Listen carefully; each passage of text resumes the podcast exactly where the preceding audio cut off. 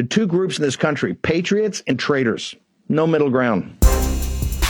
Disinformation is not simply lies or falsifications. It is the art of having your enemies say what you want them to say. Who would engage in espionage on Twitter? Who would be that stupid? Not me. It's very important to educate people about these techniques. They have the Great Reset, we have the Great Awakening. Another type of active measure is the agent of influence. And why shouldn't I root for Russia, because which I am? You know, it's very hard for journalists to accept that this has been going on. What do you get your opinions from? TV? Disinformation is actually a deliberately distorted or manipulated information that is uh, leaked into the communication system of the opponent with the expectation that it would be accepted as genuine information and uh, influence either the decision making process, for example, or to influence or manipulate public opinion. I want to see these people go through misery because of their grooming against our children. Some questions remain unanswered. What is the effect of all these active measures? I did nothing wrong.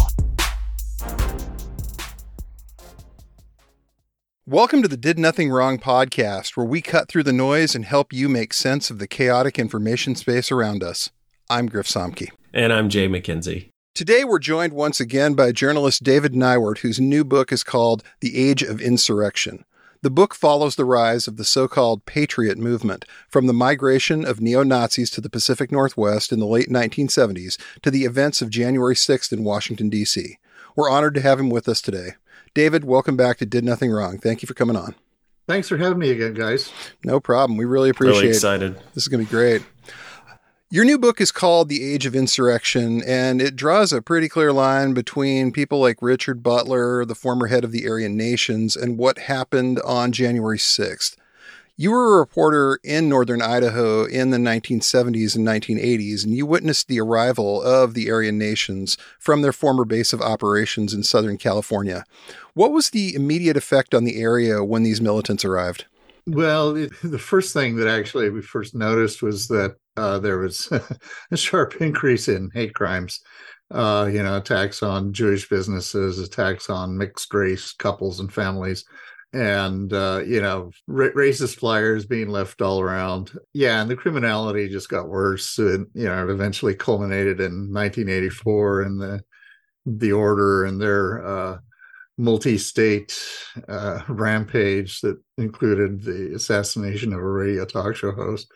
Socially it didn't seem to have a lot of effect to the the general public on the general public but what we did see was uh, over the years uh, a very gradual uh, demographic change in the state. Northern Idaho used to be the liberal half of the state, oh, and not anymore. no, definitely not. Yeah, and we've seen it seems like a recurrence of some of these people starting to move to northern Idaho again in the last few years. We've got guys mm-hmm. like Vince James from Red Elephants, the guy who yep. used to call himself Millennial Matt. Matt Colligan lives in Post Falls now. So yeah, Lana Lokteff and her husband live oh, there. Oh, right, right. So they're they're trying to bring it back. It seems like. Yeah. Oh no, they're definitely following. You know, following the footsteps of Richard Butler and Keith Gilbert, who actually lived in Post Falls when he was uh, rampaging around in his swastika festooned Volkswagen thing of there course. in Post Falls in the in the eighties.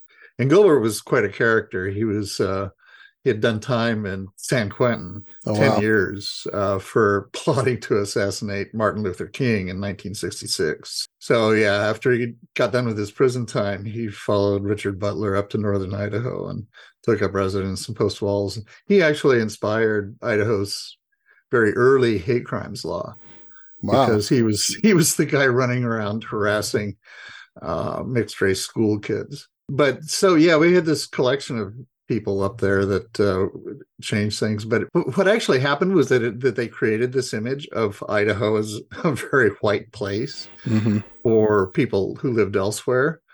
So beginning in the early 90s is when we really started seeing a flood of very hard right, uh, arch conservative types moving up from Southern California primarily to northern Idaho and places like that. And um, you know, the I think the the guy who kind of kicked it all off was Mark Fuhrman, right? cop in the O.J. Simpson case, right? He moved to Sandpoint after fleeing L.A. in the wake of the Simpson trial, and uh, next thing we knew, like every freaking retiring cop from Orange County was moving to somewhere in northern Idaho. Yep, cashing um, out of LA and selling there. There was a wonderful photo I remember in the spokesman review of Mark Fuhrman. Somebody caught him at the airport and tried to interview him, and the picture is basically Mark Fuhrman with his fist up, looking like he's about to hit the reporter. And somebody took a picture of it, and that ended yeah. up running. And it's just, yeah, says something about who the people were that were moving up at that point. Yeah, yeah, and but once the trend got started, it uh, it really snowballed. I think in the last ten years, especially, it's really snowballed. And this is something that's been going around. Actually, it's it well preceded um, the Aryan Nation's arrival in northern Idaho. Um, the there was a guy out in Michigan named Robert Miles who ran a neo-Nazi enclave there, um, and uh, he was the one who came up with what they called the Northwest Imperative, which was this idea that, yeah, let's get all the white supremacists and white people to move to northern Idaho and make it a, a white homeland. And uh, the legacy is still with us. Indeed. I know you've talked about this before, but how a lot of people that moved there, a lot of people that you reported on and met with appeared to be normal. They looked normal, they acted normal, but they had these really extremist beliefs. And I know that's going back to when you first took on this beat decades ago. But you also mentioned in the book uh, about people that are, I guess, fearing for expressing themselves politically in, in especially rural parts of the country that hey if you have a biden flag or sign um, and people feel like they're they're under threat and in many cases they are receiving threats has the landscape changed that much? Are they just past the point are some of these extremists past the point of hiding it because there's there's no point anymore or are they more aggressive? What what do you think has led to that? I think it's the latter. Well i mean so obviously they no longer feel the need to be discreet about it. Yeah, I, I, think that this is the outcome of authoritarianism and authoritarian personalities uh, at play. Authoritarian aggression is one of the three main traits, you know, main behavioral clusters. Um, you know, there's authoritarian submission, which is submission to the to the glorious leader. Then there's authoritarian aggression, which is directed against anyone who fails to submit and then uh, conventionalism, this belief that they represent the real America, sort of thing. And uh, those three behavioral clusters produce a whole series of traits, you know, including openness to bigotry, if not outright participation in it, eagerness to embrace conspiracism, and also a, a belief that, yeah, that they're much more popular than they actually are. And so the aggression part is really a key thing, and it's being really inflamed right now. The the aggression against liberalism, against you know uh, any anything that basically is failure to submit, uh, is really intense right now, and it's really focused on the LGBTQ community currently. Uh, the whole groomer rhetoric thing and uh, the attacks on drag queen story hours and that sort of thing. Um, you know, and it tells you a lot that neo Nazis, unrepentant neo Nazis, are the ones showing up to protest these things now. Yeah, the LGBTQ community has definitely been the focal point of much of the eliminationist rhetoric that's coming out of the far right right now. And like yeah. you said, they're being labeled as groomers and targeted for abuse, harassment, and in yeah. a lot of cases now physical attacks. And you mentioned this in the book, but the language used by people like Ron DeSantis's rapid response director, Christina Pushaw, to characterize LGBTQ people tends to echo QAnon rhetoric about saving the children. And how much of this do you think is an intentional choice that can be waved away when somebody decides to point out the resemblance? Well, the problem is that it's hard to to substantiate that there's actually a connection there because honestly they live in this big uh, amorphous universe, this alternative universe of conspiracism and disinformation. And they bleed over into each other a lot. And so, yeah, um, I mean, there are a fair number of, I think, people I would call uh, constitutionalists, uh, patriot types, who don't necessarily buy don't buy into much of the uh, QAnon stuff, especially the the adrenochrome right theories and things like that. But I would say a, a, large majority of them are are simpatico with them, uh, with with QAnon. But on the other hand, their focus isn't on and they aren't necessarily motivated by the conspiracism in the way that you know QAnon serious QAnon believers are. Uh, they're mo- more motivated by par- paramilitary organizing, and but the conspiracism undergirds their organizing and is part of their belief system. I mean, it, yeah. So someone like Christina Pushaw, she operates in this uh, realm of uh, extreme right I, I I call it ascendant global right wing take, takeover. You know the um, right the and she's you know I mean, she's part of that whole European disinformation far right organizing environment, including you know Orban in Hungary, and so it really becomes hard to sort of parse it out because they're all actually interconnected in ways that are that they support each other. It, it becomes part of the the water they swim in. So, or swamp, if you were. Somebody referred to it as the Fox News cinematic universe, and I think that you know that's a yeah. like a little past that now at this point, but I don't think that's the worst yeah. way to think about it might be Infowars cinematic universe. Yeah, yeah, these are all parts. Right. Of, yeah, might be a bigger influence from Infowars. Yeah, but you'll see the same attacks starting at, at Fox News and trickling on down to you know Patriot Front and uh, the attacks on the LGBTQ community are a central part of their propaganda and the and the information they put off out there. So it's they uh, they both rely on each other, right? And uh, where it starts and where it ends, who knows? But it is interesting to see just how prevalent this is. And I, I guess it, it makes us wonder how much these attacks on the trans community in particular are helping white nationalists recruit new members. Is this kind of something that's similar to what we saw in the 90s with white supremacists using, you know, immigration as a as a gateway issue to get people drawn into the movement? Yeah, very much. I mean, let's be clear, all of these all of these recruitment techniques uh, you know in the 90s uh, gun control was the big issue. And then in the 2000s it turned to immigration. Uh, and um, and then since then we've had let's see antifa critical race theory groomers i mean the, all of these concocted enemies right? Mm. right. And yeah i mean part of the authoritarian right personality uh, the mindset is that that they have to have enemies they have to create enemies because they all want to be heroes i mean these guys all sit around and watch uh, superhero movies and and and action movies that all are built on the hero mythos and heroes can't exist without enemies. They have to have an enemy. So that's what they often set about doing is creating enemies for the sake of making themselves heroic. And you'll never find, I mean, even these guys, the guys who go to uh, malls and, and shoot up dozens of people see themselves as heroic, not to mention the the guys, uh, you know, marching in Patriot Front uniforms and stuff like that. They're all creating a hero mythos for themselves for the action movie of their mind of their right. lives and their minds. You know.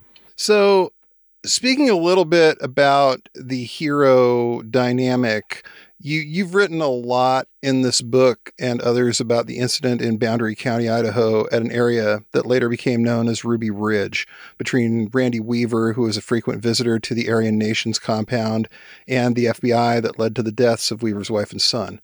This incident seems, in a lot of ways, to have been the flashpoint for what became known as this patriot movement that you talk about. Mm-hmm. It was mm-hmm. the seed for a number of these groups that yeah. formed in the aftermath. And like you said many of these people refer to themselves as patriots, but as you explain in the book, it's got a very different meaning for them. Can you elaborate a little bit on the difference between what we might normally think of as patriotism and what these people are all about? Sure. Well, I mean, their uh, adoption of the term patriot to, uh, to name their movement, you know, which happened in the 90s, actually came out of the original formulation uh, was Christian patriots. Right. And these were actually, that was the term of art for people who went to Aryan congresses. Uh, these, and, and, as I mentioned in the book, you know, you, these people seem fairly normal. They look like my neighbors that I grew up with, and they until you talk to them for a while, uh, you know, get into mm-hmm. their beliefs. They seem reasonably normal, you know. I mean, they're very, very conservative, but you know, it's not until you start digging in that you find out that they're actually profoundly racist and bigoted. But for the most part, um, you know, they fit into um, sort of the rural environment very well and very easily because they, you know, they look and talk and sound like most of us until you you really get to know yeah. them. Um, and so, yeah, uh, by the 90s, uh, when they started calling themselves the Patriot Movement and organizing militias, that whole strategy evolved from the Aryan nations, of a guy named Louis Beam, who came up with this idea of leaderless resistance uh, as a way of, of fighting the uh, fighting the, back against the federal government. And the, um, you know, this was actually inspired by the arrests of the order, uh, the, the Aryan gang that I was mentioning, who killed the radio talk show host in 84. In the wake of that particular rampage, uh, the federal government charged a bunch of white supremacists around the country who got money from the order from these bank robberies charged them with sedition in Fort Smith, Arkansas. The uh, prosecution failed. They were all uh, acquitted. And uh, but in the aftermath of that, the uh, some of the leaders of the Aryan nations and others, um, particularly this guy named Louis Beam, decided to take this other strategy, and it involved two components. One was to form small action cells, small local action cells that had no direct attachment to the larger movement or the leadership of the larger movement.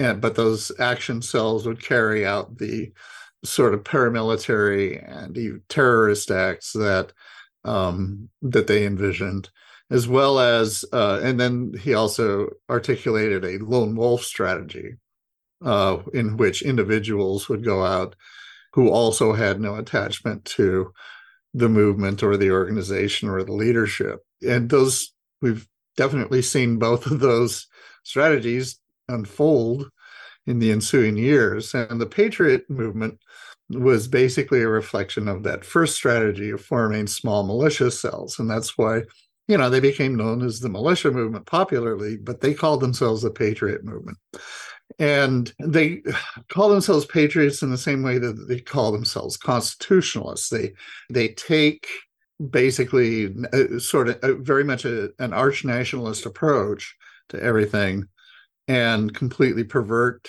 and basically rub out all the democratic components. Uh, that's certainly what the constitutionalists argue you know they they're the folks who do this reading of the constitution such that it, it actually, you know, the, they claim that the government uh, shouldn't uh, be shouldn't own federal land, shouldn't be running education, uh, has no business doing anything other than running a military, basically. Yep. And they've been arguing, you know, this actually grew out of the old, very racist uh, posse comitatus movement. That was where the a lot of these ideas originated, but they got filtered out and watered down. They t- the ra- overtly racist and anti-Semitic elements got erased in the 90s in the course of the militia movement bubbling up because a lot of the purpose of the militia movement was to um, mainstream these far right ideas in a way that was you know sort of smuggling them into the mainstream discourse and um, didn't really take off until uh, 2008, 2009 with the rise of the Tea Party movement. Right. Uh, which is when we saw, really saw patriot movement ideas uh, being shuttled into the mainstream. Yeah, you made uh, an interesting point, which I thought was really important. I, I, think you were talking about the constitutional sheriffs, but you you mentioned that they are not anti-government; they are just anti-democratic, and I, and I thought that was yeah, just a if you want to expand on that, that'd be great. But it's it's just such a good a good point and a good thing to remember that they they want to win. They want their form of government, yeah. not yours. Yeah, they're fundamentally uh, autocratic or authoritarian autocrats. Yeah, and they have no use for democracy, and that that's pretty clear. But yeah, um, I mean, this was obvious when um, I, used to when I worked for the Southern Poverty Law Center. Uh, I would they'd fly me out there once a year, and I'd sit around and talk with my colleagues, and I was always arguing that you know our standard term for the patriot militia movement was uh, they were an anti-government movement and i over the years i just grew increasingly uncomfortable with that partly because right. uh, it became clear to me that these folks actually want a government they just don't want a liberal democracy so what they fundamentally are is an anti-democratic movement and you know what most of them you know, and of course they also object to being called anti-government for exactly that reason. Mm-hmm. You know, oh, I'm not against government. I'm just against this government. Right. right. And that became really clear when they started talking about, um, you know, electing Donald Trump. but also the hostility to democracy was also always latent because I mean it was I think best expressed by the adage that they often throw at you that this this is not a democracy it's a republic it's a constitutional republic right mm-hmm. and of course this is uh, utter rubbish uh, and that aphorism actually originated with the john birch society back in the early 1960s um, it certainly has no basis in the in constitutional history or american history. So um, but that's you know and that and i think that reveals their hostility to democratic pr- principles and institutions we even see it with somebody who's fairly mainstream and charlie kirk of tpusa going out there and saying he's opposed to democracy and and of course he gets very upset if any, no no no i just i just like a uh, yes we're a republic but a pure democracy is bad but i i know you've mentioned this before it's just a way to continually assault and degrade our institutions, but it is it is very mainstream now. It is very common on the right. Oh yeah, yeah. Particularly if you go out to rural areas, oh, yeah. it's it's uh, it's considered conventional wisdom out there. You look at a guy like former Representative Matt Shea in Spokane, and yeah. this guy's not really running to be a representative in the current system. He wants to be like the warlord of whatever comes next that's I think that guy's goal is to be the warlord of the redoubt or however he's looking at this right now. Yeah. Definitely see what you're saying about out in the more rural parts of, you know, I live in Washington state. You don't have to get that far out of town to see people that have that sort of ethic and that sort of idea about where this should go next. Yeah, just go to Monroe or Lynden. You'll mm-hmm. find them all oh, over. Oh yes, and yeah, and of course in Eastern Washington, it's it's even worse, which is where Shea lives.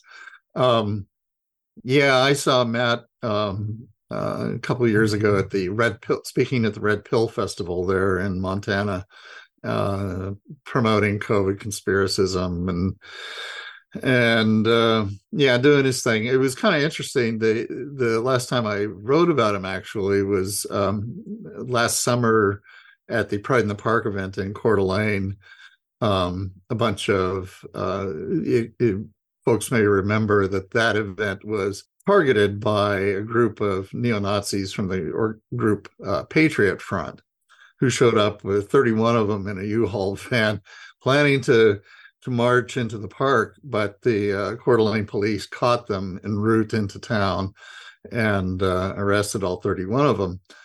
Uh, among those, and and at the same time uh, that that was happening, there was also a, a, counter event happening just down the block, being organized by Christian nationalists, uh, some of whom were closely affiliated with Shea, and Shea himself was there.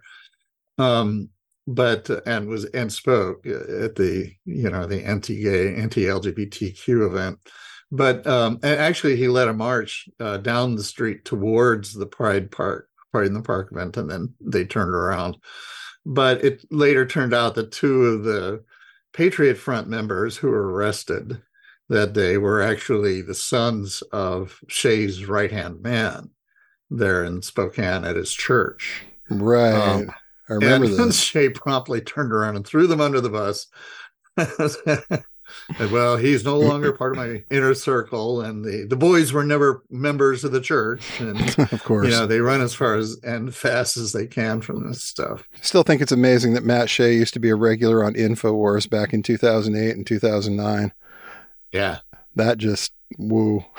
it's a little scary. Yeah, yeah, yeah. Well, I mean, no, that's that's their world. I mean, honestly, uh, Alex Jones has probably done more damage to our information sphere and our public discourse than than even Fox News, mainly because he's polluted it so profoundly.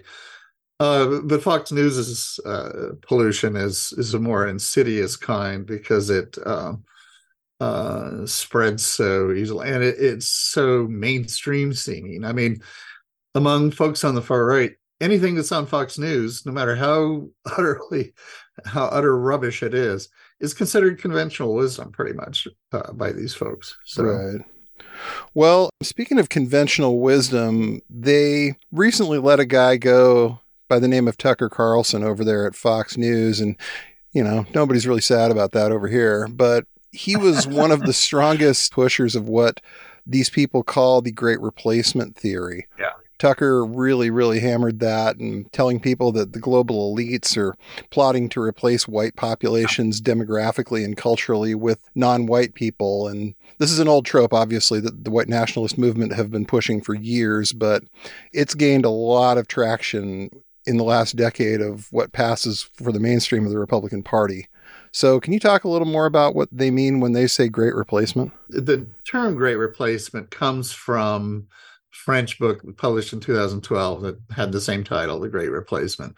And it was basically this argument that the, you know, the hoary uh, belief in, you know, the Jewish conspiracy, Jewish cabal uh, that secretly runs the world is engaged in an effort to import as many non-white immigrants into at that time he was describing mostly europe in the great original book but of course it got adopted ardently by american white nationalists who said the same thing about you know non-white immigration into the united states uh, that basically the plot is to displace and replace uh, white voters you know white citizens with uh, brown people who will be more compliant compliant, right? Right. As if that were the case. Um, uh, can't fault them for trying.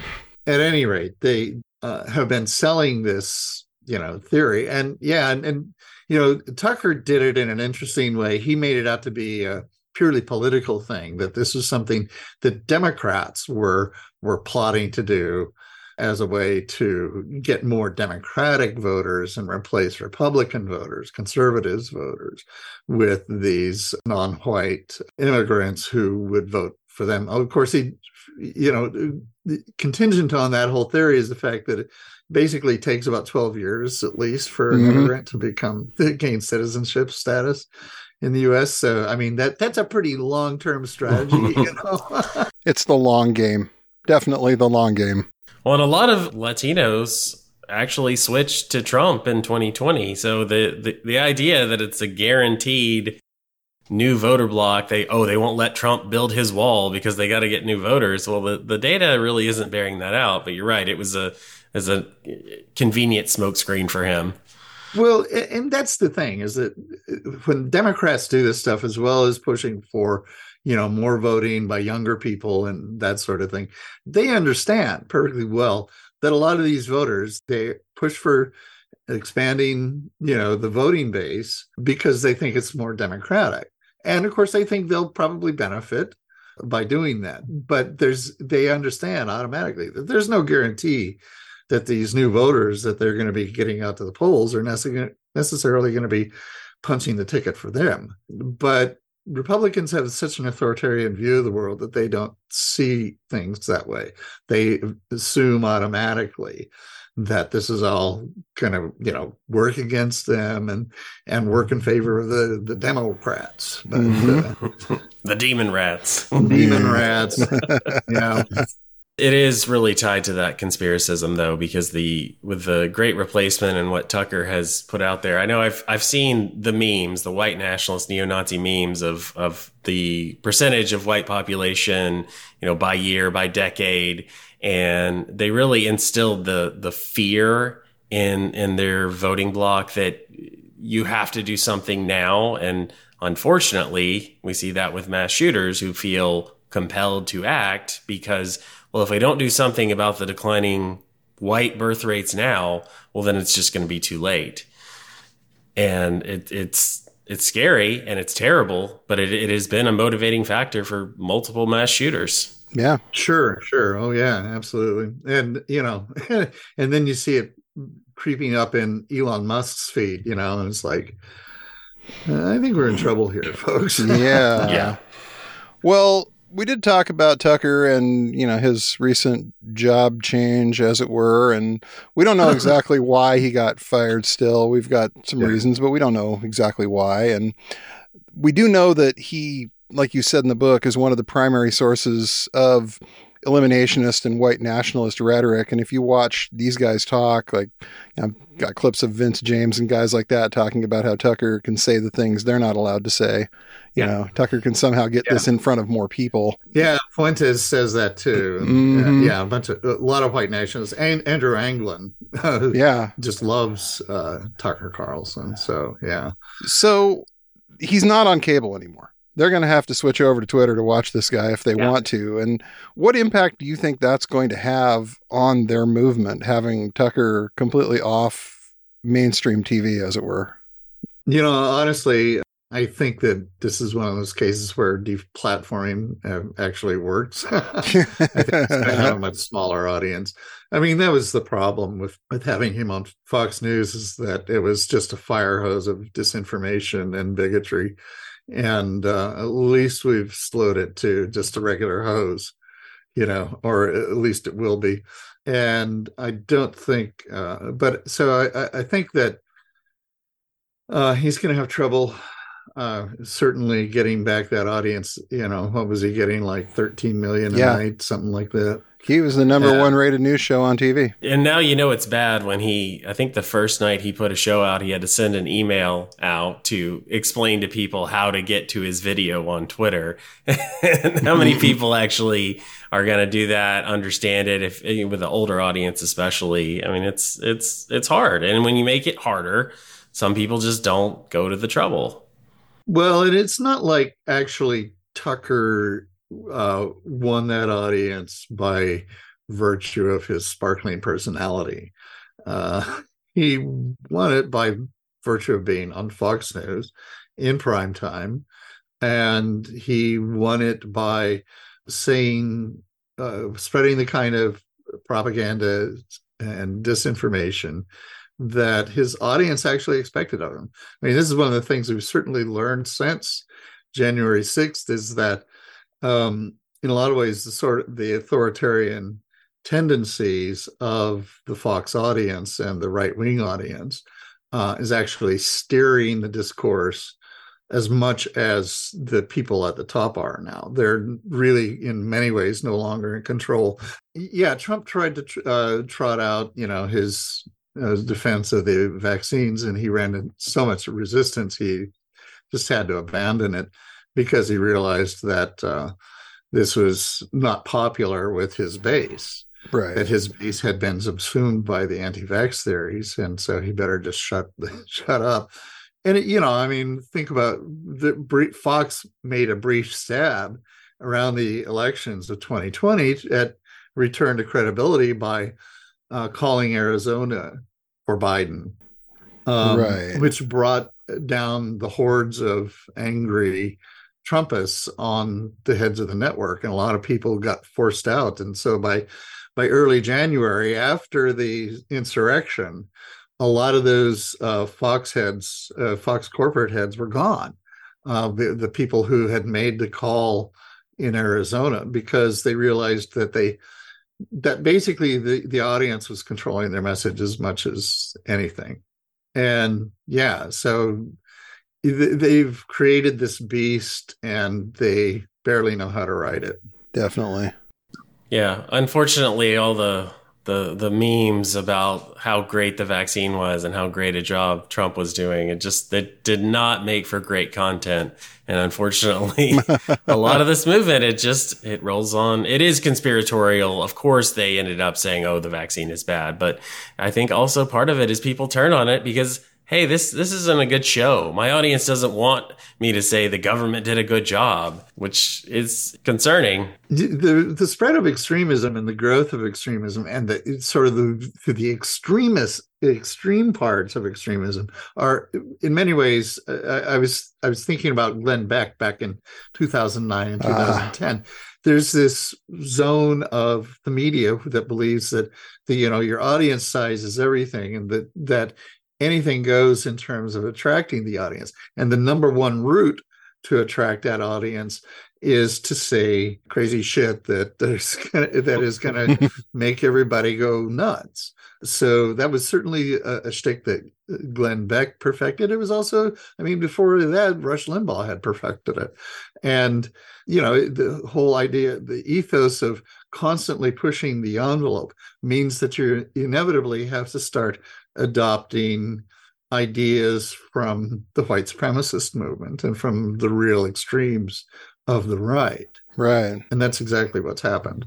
Yeah, I, I, know you've you've mentioned that before. That at least '60s, '70s, maybe into the '80s, that the Republican Party made a point of not taking common cause with neo Nazis and the Klan and these groups because they knew these these are the bad guys and they're not for us either. And that line is now gone. Gone. Yeah. Gone. Absolutely gone. Yeah. That understanding has vanished.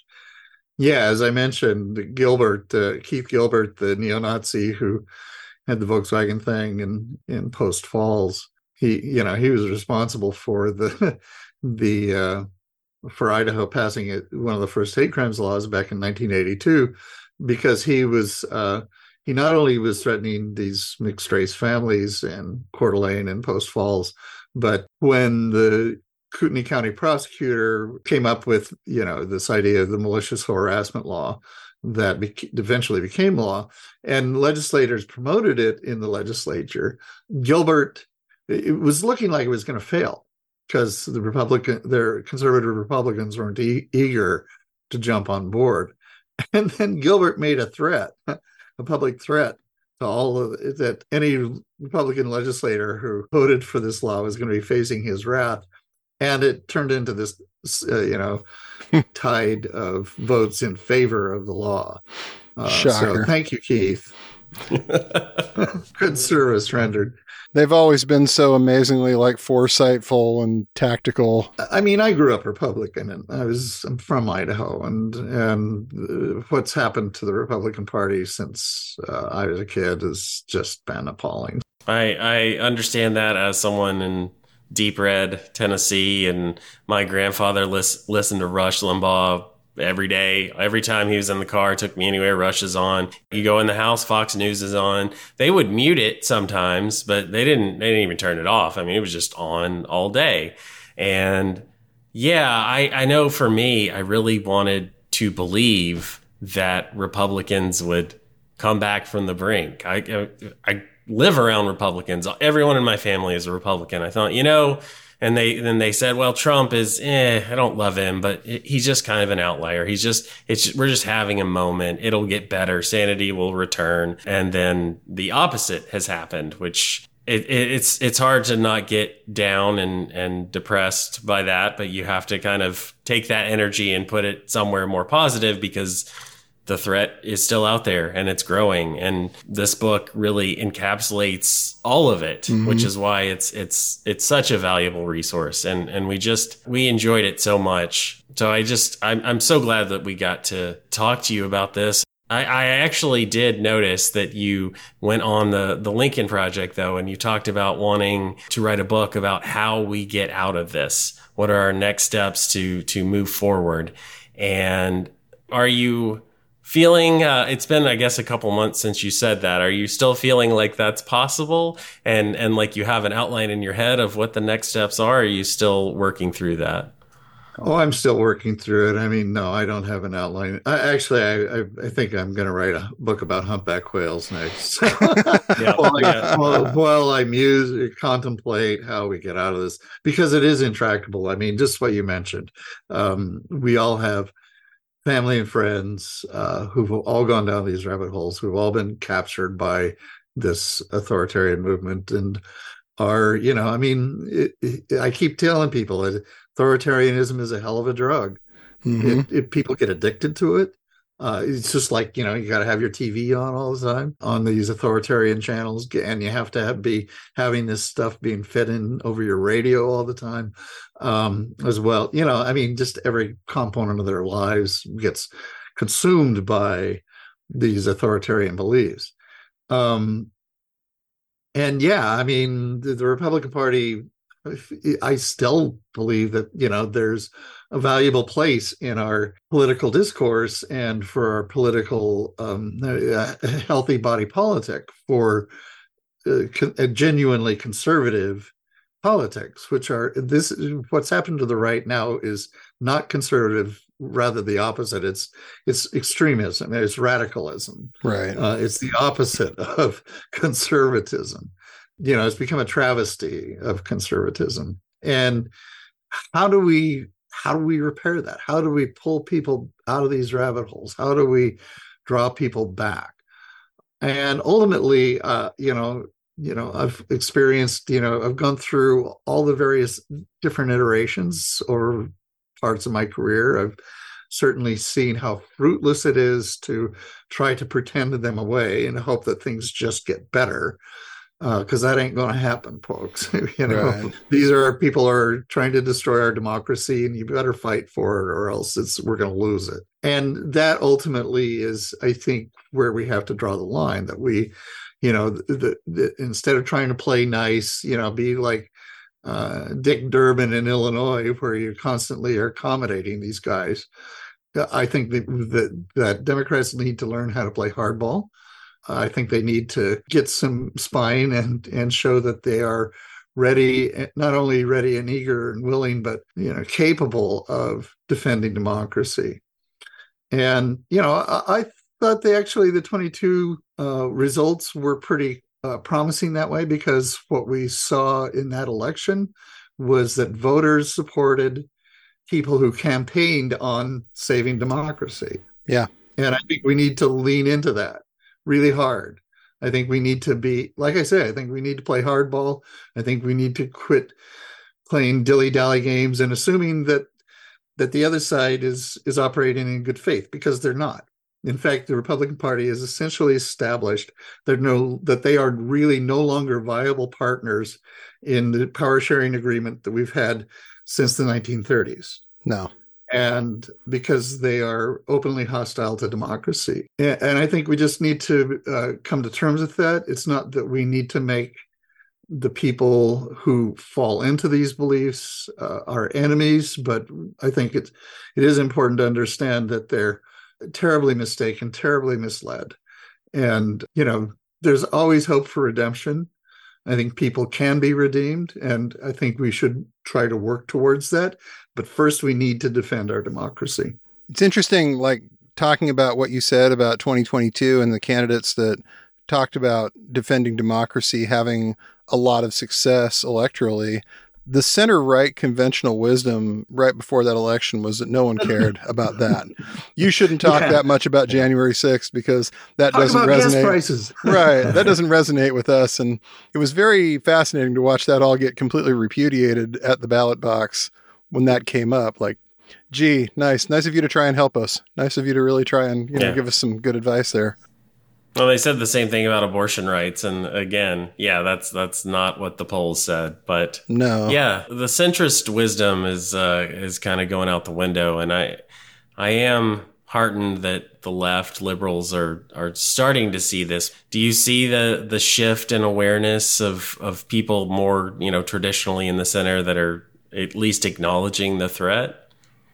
Yeah, I, I think when you have David Frum and David Brooks acknowledging the threat, it's a step forward. Although they're still, they still want an namby bamby right. response, uh, even though they recognize the threat.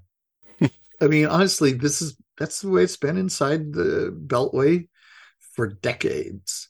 That they create this bubble around themselves, and they have real, really no clear sense of what people out in the rest of the country really think and feel and what the sensibility really is.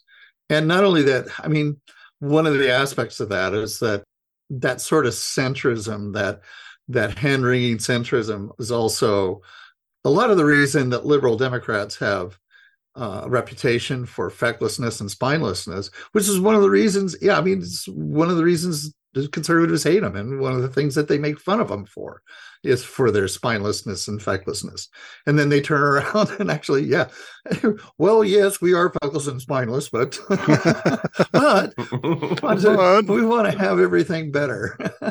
and you're just not going to get there with one side like that. You're just not. It's yeah, not, no, no, it's totally asymmetrical, and it's you know they believe that that symmetry that existed for many years is still intact and I'm here to tell you, it ain't. No, it's become, been asymmetrical for at least 20 years. Well, and they're they're convinced. I think a lot of people in DC are are convinced that these ideas, these Christian nationalism and QAnon and the anti-vax stuff. Oh, it's still fringe. It's it's always been there. It's always been a problem. This is no different than it than it's been for decades. Uh, but your perspective is so great because you you do speak to people in rural areas and you do talk to these people. You know what they believe. I, I think you would uh, readily dispute that characterization. Well, mostly it's just that the honestly the the numbers of participants in in these movements has just swollen to levels we've never seen.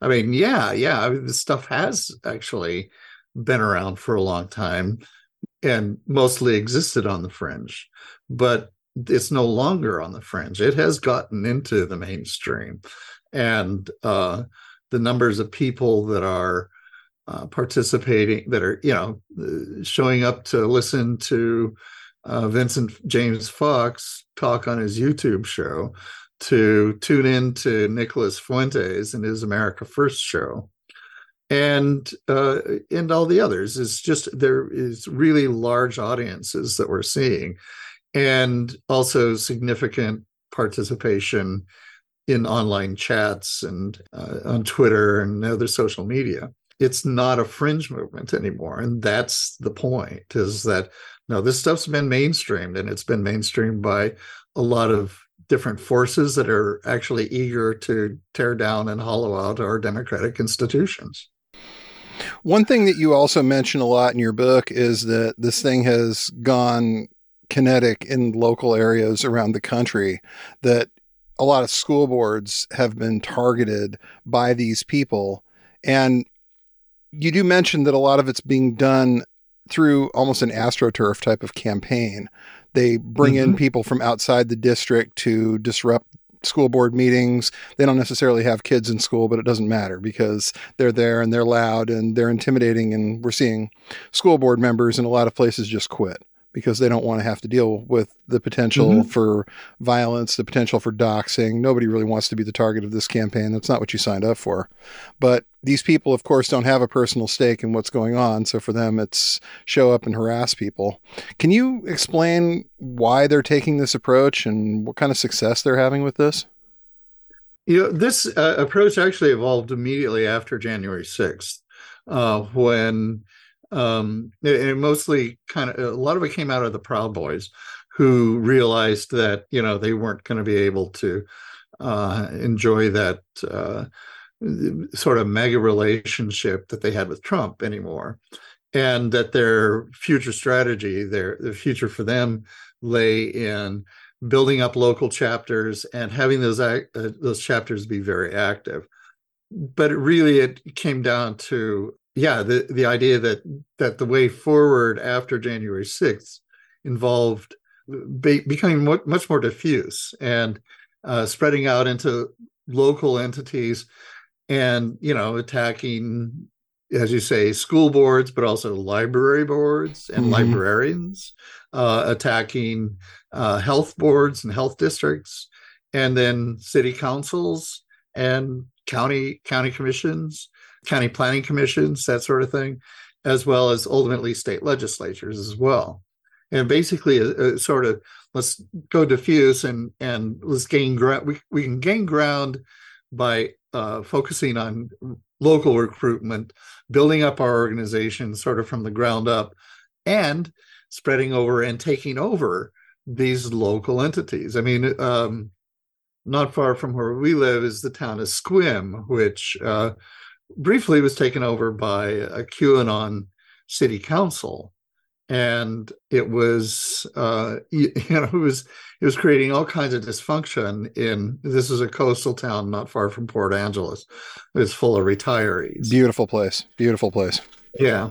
And on the on the olympic peninsula. Interestingly and it was in addition to showing us you know the problem uh, of how this how basically how this localized strategy is going to look going forward it also the ultimate outcome of that situation also points us to, I think, um, you know, the the direction that I think works, which is directly confronting them, uh, uh, playing hardball, leaning into uh, defending democracy. Because what happened was local residents organized their own slate of candidates to replace these guys, and they voted them out in the next election. And um, I mean, that's how you win ultimately it comes down to having an, an awareness that your community is under attack right. having an awareness that these forces are aligned against it and so in a lot of ways that's the purpose of this book is to, to try to help people understand the nature of the forces that are arrayed against our democracy as well as what their strategies and tactics are. So we can recognize them and stand up to blunt them but ultimately i'm also trying to make the case that that that's how we defend democracy is that we actually just do the work of democracy itself and stand up and defend it. I think it's something that you you pointed to a lot in the book and and that resonated with me is the need that the right has for fear. It is totally understandable for all of us to be concerned. If you're a school board member, if you're just someone who wants to go grocery shopping and the, the thought in the back of your mind about a shooter is, is there. I don't think that's crazy. I think that's entirely understandable in this climate but we uh, you and you mentioned this and and we see this that it's okay to feel a fear. It's reasonable to be concerned and to be wrestling with this, but you also have to understand that these people need you to be afraid and they are working very hard to instill fear in us, which is something that we have to again be aware of but not let us let it paralyze us not let it prevent us from from taking action because it, it is it is easy to just feel throw our hands up in the air and think well i just you know I just won't go anywhere. I just won't do anything. But more and more people are standing up and realizing that while the threat is there, together we can fight back. We are not powerless. We are not helpless. And and I just I hope that everyone listening keeps that in mind when they read your book, when they hear us, when they think about this. There is hope and we have to remember that. Yeah, yeah. I mean, of course, part of this is just the way I'm personally wired. when someone tries to make me fearful, I'm very pugnacious, and mm. uh, and uh, most, I, I get into a fight response. So you know, I'm I'm not a I'm not someone who is uh, willingly intimidated. So, but I understand people who are, and especially people who have families and and lives that they want to protect and things like that. Uh, but uh, you know, if we don't do this, if we don't take the stand that we, I think we need to take in the next decade to counteract this movement, this tide of authoritarianism, then I think that we will be living under an authoritarian state eventually. And then all those things that you, you know, that you're afraid of will actually come true. Right. Yeah. One thing that I did want to talk to you a little bit about is that You brought up the Fort Smith case in Arkansas in 1987 and that the government was unable to secure convictions for any of these guys for seditious conspiracy. Well, recently, as we saw, the government did a little better on that when they brought mm-hmm. up the leaders of the Oath Keepers and the Proud Boys and managed to convict quite a few of them of seditious conspiracy, including Stewart Rhodes, who just caught a very long prison term. You mentioned that after January 6th, they had a surge of people that were interested in joining the group, especially a lot of law enforcement types. But how much are these convictions of Stewart Rhodes and the rest going to hurt them? Do they have some leadership waiting in the wings that can go ahead and take advantage of this? I, I think Oath Keepers are probably dead as an entity. I think they're they're uh, they're crumbling as we speak, and I don't think that they have much traction anymore. In the Patriot movement, who's going to replace them is the three percenters. You know that that entity is still very much viable. They didn't catch a lot of attention. I don't think they caught. Uh, you know, there are some three percenters who are also oath keepers who right have been convicted, but three percent movements uh, uh, escaped a lot of scrutiny in all this. So I would guess that you know we're definitely going to continue to see patriot paramilitary organizing and uh, the patriots spreading their conspiracist worldview as well mostly through outfits like the three percenters. Proud boys are a totally different story. They're still very much viable mainly because they went uh, after the you know they went to this localized strategy. Right. And also i don't think that they were as contingent or dependent on their national leadership as the Oath Keepers were. Oath Keepers were pretty much Stewart Rhodes was really central to that organization's vitality.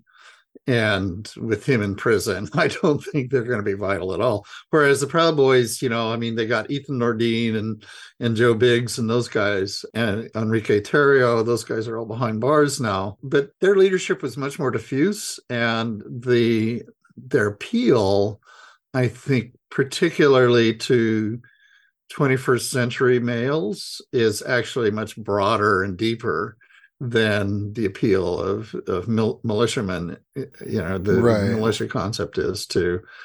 I think it's a generational difference, to tell you the truth. No, no, yeah. agreed, agreed, definitely. That's a yeah. Men in their twenties and thirties are still looking at the Proud Boys and and they have energy that matches up really well with what they're doing right now. Yeah, yeah, and yeah, they appeal to the the you know toxic masculinity crowd. Uh, that's that's their whole deal. Yeah. So, how's the response been to the book so far? What what kind of what kind of what are you hearing? People that are well, actually, the only response I've gotten so far is from you know folks like Library Journal and Kirkus who hmm. all have given it a thumbs up. Library Journal says every American should read it, and I go, yeah, I agree. but so yeah, I mean, it's the early stages. I'm sure that there will be some pushback at some point. Especially, I've got a couple chapters that are probably going to be pretty controversial. You know, the chapter in which I pretty much defend Antifa or anti-fascists as you know the supposed threat that they pose uh, that's been built up over the, the past five years is basically a phantasm right well for us personally that's something that we watched and and witnessed online as it happened as they as the right tried to make antifa a thing when it was very much like just kind of a tiny little speck on the map of of people that called themselves Antifa and were out organizing in any sort of fashion. And but the right needed an enemy and a lot of that astroturfing was done online. I know even early on we had, oh yeah, uh, like with uh, Patriot Prayer and Joey Gibson's group, that some of them were dressing up as Antifa and then fighting mm-hmm. the uh, the other white nationalists because they needed someone to go fight. And and then you and, take uh, November fourth, yeah. twenty seventeen, when it was all supposed to be this big, you know, civil war, and they couldn't really get Antifa. The best they could do was a you know old Maoist communist group from back in the day with Bob Avakian calling itself "Refuse Fascism" and right, right, trying to get right. out there in the streets. Yeah, that was that was what they built it out of. Those you know, first there was the inauguration night, supposed communist takeover led by refused fascism, and then then the November one where they they they took a joke tweet where somebody said, "Yes, I can hardly wait till I could start killing uh, Christian children and their pa- parents," sort of thing. Yep. Obviously, a satirical take, and they took that seriously. That uh, uh, and, and you know the Gateway pundit said, "Oh, Antifa planning to kill American parents," you know, the whole super soldiers thing. but yeah, it's also remember that that was really critical to the failure of the attempted coup on January 6th was the fact that they had built this phantasm out of out of whole cloth, more or less, and uh, so when they planned January 6th, I mean, they believed their own bullshit mm-hmm. about this stuff, right? So they believed that when they turned up in DC on January 6th, that the Antifa would be there to fight them on the steps of the Capitol, and that that would provide Trump the pretext for declaring martial law or invoking the Insurrection Act. So it actually failed because when they actually showed up on the steps, you know, Antifa wasn't even there. Right. And all that was left was the Capitol Police. So they plowed them over instead. So that was really critical, the fact that it was a, phantasm. But they, you know, I remember in the summer of 2020, and we still hear from Republicans, well, yo, burn down all these American cities, and Antifa. and, you know, right. Antifa had nothing to do with the George Floyd protests. That was Black Lives Matter and people who were organizing against racist police enforcement. Mm-hmm. You know, uh, that was who was out in the streets that summer. It wasn't Antifa folks but, they, they, still have this thing in their head. They can't seem to separate it. I mean, they the, no. they blur the lines so much with Antifa and BLM and communism and all this that they, it just becomes like one amorphous blob of things they hate. And yeah, there are there are distinct groups out there. It's crazy, but it's actually a thing. Yeah, and so the other chapter that that I think is probably gonna uh, could be controversial is the one where I discuss police right. and how how we we do have a real police problem and partly because i think one you know one of the things that people who complacently believe that democracy will just defend itself is that that they're actually depending on police forces to stand as sort of the line of defense against white supremacist violence. And the behavior of police in the last 10 years has told me that that's not a reliable defense. We've had way too many forces infiltrated by uh, right wing extremists, and we have uh, had way too much behavior, as we saw in Seattle and Portland and, and San Francisco, by the police, essentially sympathetic to the Proud Boys and the white nationalists, and letting them more or less basically defending them against the citizens of their own cities. Right. You know, I mean, that was the thing that bothered me about the Portland stuff is that uh, these guys were clearly bussing in bigoted thugs from ex-urban and rural areas. They'd all gather, and you know, when it was in Portland, they'd all get on the bus in Vancouver, come yep. over the bridge, and come into downtown Portland, and and they were attacking people who lived in the cities right these the protesters who mostly anti-fascist later on but not initially protesters who turned out to contest them were all people from portland and normally i mean certainly traditionally you know your police forces are actually supposed to defend the communities against these kinds of depredations right. from violent outsiders which is what these guys were but instead we saw the police who many of whom actually don't even live in the cities themselves um, actively uh, intervening and and assisting uh, these these uh, violent thugs and that was you know that was very concerning to me. And and i think that we need to you know there needs to be a wholesale cleaning house of law enforcement in america before i think our democracy is going to be secure again. Yeah we absolutely have some room to improve when it comes to policing in this country in a lot of ways and that's definitely one of them. We should yeah. really think hard about where this is going in the future and how do we get rid of the people who want to make common cause with guys like you know Patriot Prayer, what we saw in Portland, and mm-hmm. this is a problem. This is definitely a problem. We saw it. You're right in Seattle as well. it, it seems like we're having such a hard time recruiting officers, anybody who actually wants to do the job, that we're mm-hmm. taking people who shouldn't necessarily be anywhere near a badge and letting them Correct. go out and do this, at which point you're going to get what you hired. And it's not yeah. good. Well, the line of work naturally attracts authoritarian personalities. Right. But when you combine them with these very politicized right wing police unions, mm. and put them in that environment, it just gets on steroids. Yeah. And yeah, they they become control freaks. And it's uh yeah, it's really a problem. You know, probably more so in Portland than in Seattle, but uh it, but it's still a problem regionally. And and really I from my observation, I think it's probably true probably every city in the country. Uh definitely true in New York. Yeah. You know, they, they have a real problem with authoritarian cops there. Well, David, thank you so much for coming on with us. This has been really enlightening. I'm glad that we got a chance to sit down with you and talk about this. Again, the book is called The Age of Insurrection. And like Library Journal said, every American should own a copy. We would endorse that view. Definitely. Yeah, 100%. percent mm hmm or at least check it out from your library. Absolutely, it's great stuff, folks. You got to read it. Yeah, it'll it'll catch you up on everything that's that's happened in far right extremism, at least in the last few years. It is uh, a great resource, and we're we're so glad that we got to do this with you. Definitely. Yeah. I, well, you know, my idea was that I think a lot of the uh, response, the, the the books that have come out afterwards have been kind of piecemeal they attack specific components of it or discuss and some of it's very good i really like andy campbell's book on the proud boys for instance um, and you know tip my head in his direction but at the same time my idea was that look we need a book that lays out the whole picture yeah. that gives everybody the broad spectrum as well as the history and so that was what i set out to do and it did wind up being a, a long sucker but i think it's uh, hopefully it's a good beach read oh. this summer. Definitely a good beach read. Thank you so much, David. We really appreciate your time today. You have a great rest of your day, okay? All right. Thanks for talking, guys. No problem. Thanks Take again. care. Bye bye. Bye bye. Bye bye. Thanks for listening to the Did Nothing Wrong podcast.